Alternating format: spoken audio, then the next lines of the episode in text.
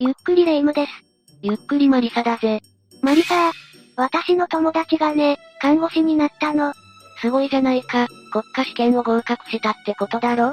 ほんとね、学生時代からずっと忙しい中、頑張ってた子だからすごく嬉しくてさ。専門学校の人たちはかなりせわしなく動き続けるんだよな。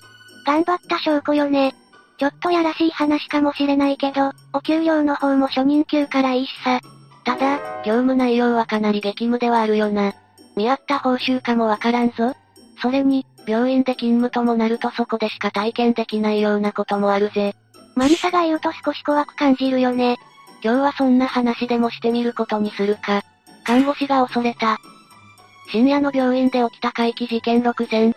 これを6つランキング形式で発表するぜ。なんでそんなことを？友達が見てるかもなのに。それではスタートだ。第6位は、歩くはずのない人、だな。とある看護師がいつも通り看護をしていた時の話だぜ。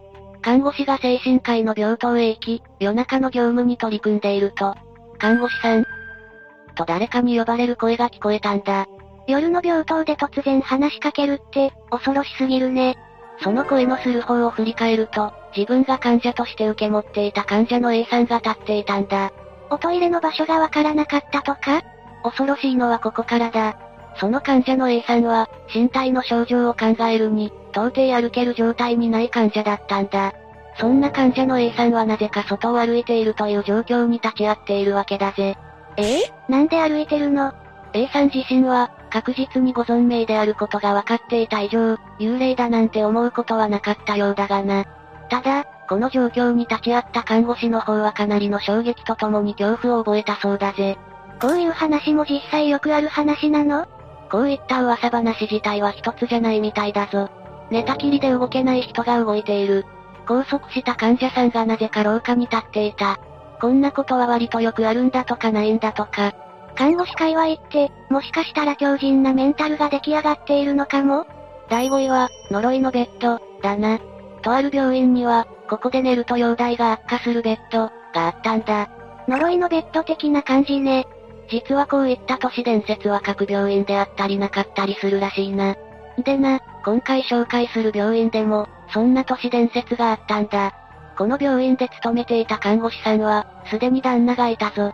その旦那が会社のメンバーたちと共にスキーに行った際、怪我を負ってしまい、数週間だけ妻の勤める病院で入院生活を送ることになったんだ。これまた災難だったね。そして夫の入ることになった病室はかの呪いのベッドがある4人部屋。夫が当のベッドで寝ることはなかったが、同居する形となったんだ。奥さんからしたら少し嫌かもね。そんなことがあった夜、夫は何者かに足をつかまれる感覚に襲われて目を覚ますんだ。違和感を感じる足に目をやると、そこには服のただれた女性の霊がいたぜ。あのベッドのせいでこんなこと。私の足だ。そんなことをつぶやきながら男性の足を握りしめていたんだ。思わず足を振り回して霊を振り払おうとする夫は、怪我のことなど忘れて暴れ出すぜ。そりゃそうなるわよ、命の危機を感じるもの。なんとか無事に霊を追い払った夫は、結局平常心を取り戻せずに一夜を明かすことになってしまったんだ。翌日、同じ病室で寝込んでいたおばあさんの容体が悪化。そのおばあさんが使っていたベッドはあの呪いのベッド。まさか昨晩の霊って、夫をあの世へ誘おうとしていた呪いのベッドに住む霊だったのかもしれないぜ。おばあちゃんの話がさらっと流れすぎてるけど、本当に呪いって存在するのかも。第4位は、線香の香り、だな。病院ではこんな都市伝説があったりするらしいんだ。お線香の匂いが香る日は、何か良くないことが起きる。という都市伝説がな。この体験談を話した看護師さんは、その都市伝説を体験することになってしまったんだ。詳しく聞かせてちょうだい。この日、深夜勤務だった彼女は、始業15分前に着替えを済ませて準備をしていたぜ。更衣室を出る直前、後輩と出会い挨拶を交わし、共にエレベーターへ歩きながら世間話をしていたんだ。後輩と仲のいい、できる先輩だったのかな？担当の階へ向かい、エレベーターを降りようとした瞬間、線香の匂いが香り出したんだ。そんな急に香り出すなんておかしな話だけど、体験したんだよな。彼女も後輩もその香りに少し疑問を抱きながらも、仕事に取り掛かるぜ。結局、次の看護師と交代の時間になるまではいつも通りの時間が流れ、ようやく終わりかと更衣室に向かおうとした瞬間だったぜ。看護師に対して緊急事態を知らせるアラームが大きな音で鳴り響いたんだ。あと少しで帰れたのに。勤務していた看護師は急いで現場へ向かい、当局の医者が応急処置を試みるも患者さんはすでに助からず。そこにいたベテランの看護師も、何が起きたか全く理解できない状態で立ち尽くしたまま。そんな突然事態が変わるなんて。今回虹の橋を渡った患者さんは、容体が悪化したその日もとても元気な様子だったぜ。だが、線香の香りが漂ったこの日に突然永遠の別れを告げることになってしまったんだ。その後、看護師の中で話題になったのが線香の香り。当時勤務していた多くの看護師が線香の香りに違和感を覚えていたそうだ。にしても、なんで人の命が尽きる日だけ線香の香りがするんだろうね。なんでだろうな。お線香自体を供え物に使うことが多いし、そういった意味ではこの世とあの世をつなぐものなのかもしれないぜ。こういう話を聞けば聞くほど、この世には科学で証明できない事例がたくさんあるんだなーって思うわ。急にそれっぽいこと言うなよ。第3位、夜中のナースコール、だな。とある看護師が勤務していた医院での話だ。その日、看護師は夜勤で医院を訪れ、各部屋を訪問していたんだ。ここまでは普通の夜勤の話だけど、夜の病院ってだけで怖いわ。看護師が付き添いで看護していた女の子と話していると、女の子はこんなことを言ったぜ。夜中、コールを襲うかと思った。ウェイ系の飲み会のコールではないからね。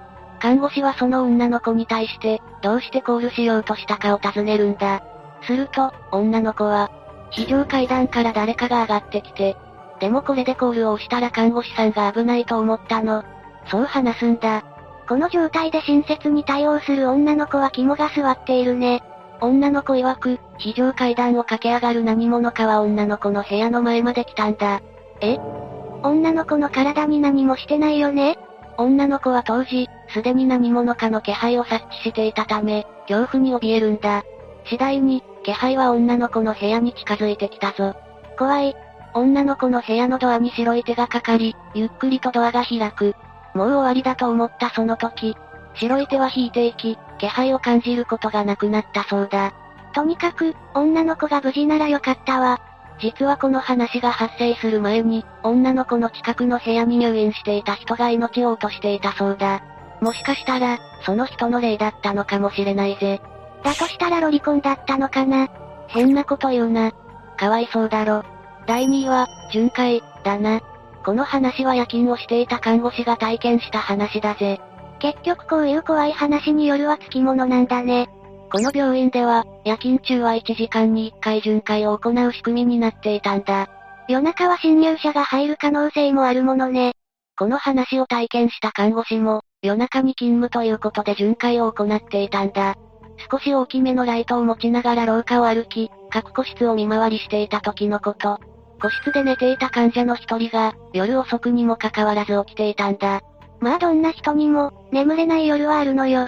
でも大丈夫。明けない夜なんてないから。ポエム語ってるところすまないが、本題に戻るぞ。看護師は患者に対して、起こしてしまいましたか？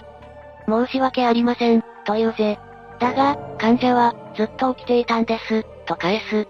患者は続けて、ここの1階のところで、黒い服を着た男を見た。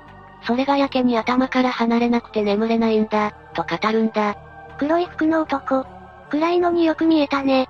夜の病院であんな不気味なものを見たら、自分もついにお迎えが来たのかと思った。そう語る患者の話を聞きながら、看護師は恐怖に震えるんだ。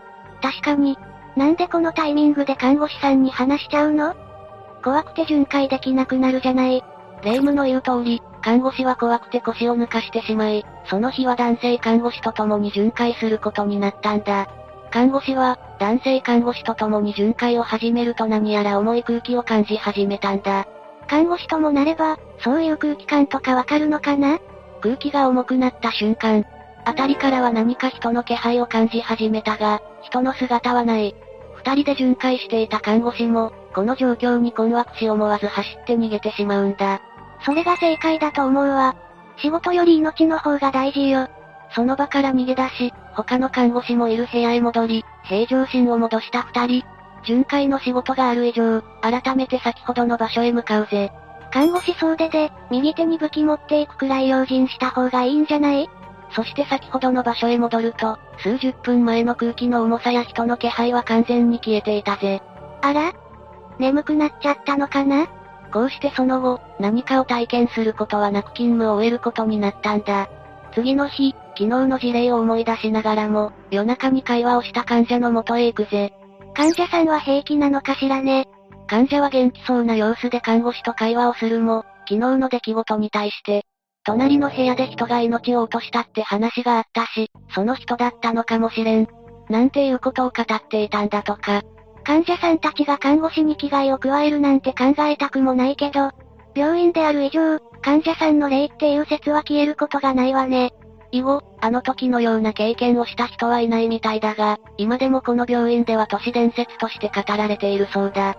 体験してない私は、絶対に信じません。知らぬが仏だぜ。第1位は、少女、だな。おめでとうございます。小説にありそうなタイトルだけども。とある病院の401号室にて、ナースコールが鳴ったんだ。あら？何の用かしらね？新人看護師がすぐさまナースコールの鳴った401号室に向かおうとするが、ベテラン看護師の A さんはそれを止めたぜ。なんで？なぜなら401号室の患者は先日最後を見とったからだ。じゃあ、誰もいない部屋からナースコールが来てたってこと？そうなるな。不気味な話ね。体験したらちょっとトラウマものね。実は、看護師の界隈では決して大騒ぎするような内容ではないみたいなんだ。急にナースコールが鳴るはずのない場所から鳴ること自体、ベテラン看護師ともなれば簡単に対処してしまうそうだぜ。大変な仕事ね。そんな出来事があって数日後のこと。A さんはいつも通り業務に取り掛かり、この日は高齢男性 B さんを介護していたんだ。B さんのいる部屋へ向かい、B さんと会話をしていると、ふと後ろから視線を感じたぜ。よくある展開だわ。絶対いる。その通りだ。後ろには七五三のおめかしをした少女が立っていたんだ。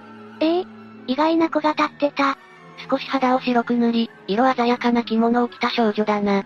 A さんは思わず声を上げるほど驚いてしまい、B さんはその声に驚いてしまうぜ。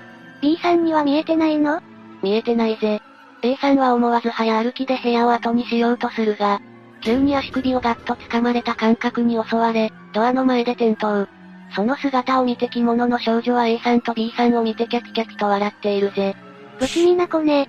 近づいて来られても困るけども。そんな次の日、B さんが急病に倒れ、緊急手術が始まってしまうんだ。どういう展開？原因不明の病気。未だになぜこうなったかは分かっていないらしいぜ。懸命な手術も実を結ばず、結局 B さんはそのまま息を引き取ってしまうんだ。ご冥福をお祈り申し上げます。A さんはあの日をきっかけに何かが変わったのでは？と思うようになり、心身ともに疲弊していくぜ。すると、B さんの使っていたベッドに寝込むこととなったのは、A さん。ふと窓から外を眺めていると、小さな広場で一人、少女がいるんだ。あの少女だ。あの少女はまた A さんを見てキャピキャピ笑っているようだったんだ。自分が窓から外を見るのを予知していたかのようにじっと見つめてきた少女に怯えて眠ることになるぜ。その後、A さんはさらに体調を壊し、手術が必要になるほどの体調になってしまうんだ。嘘でしょ？こんなことあるの？そしてついに、A さんまでも息を引き取ってしまったんだ。A さん B さん、どちらも原因不明の病に倒れた。その後、使われていたベッドは、呪いのベッド、として囁かれるようになり、今は使う者もいないそうだ。少女は何者なの？それ以降、少女の目撃情報は見受けられないみたいだな。ここで話は終わっているぜ。A さんと B さんに恨みがあって、恨み話が終わったからいなくなったのかな。とにかく、お二人のご冥福をお祈りするわ。というわけで、解説は以上だ。夜の病院で勤務するというだけで怖くて仕方ないね。本当に、世の看護師さんには感謝しかないぜ。体調を崩さない程度に頑張っていただきたいわ。それでは今回はここまでにしよう。みんなの知っている看護に関する恐怖エピソードを聞いてみたいわ。ぜひコメント欄に書き込んでみてくれよな。最後までご視聴ありがとうございました。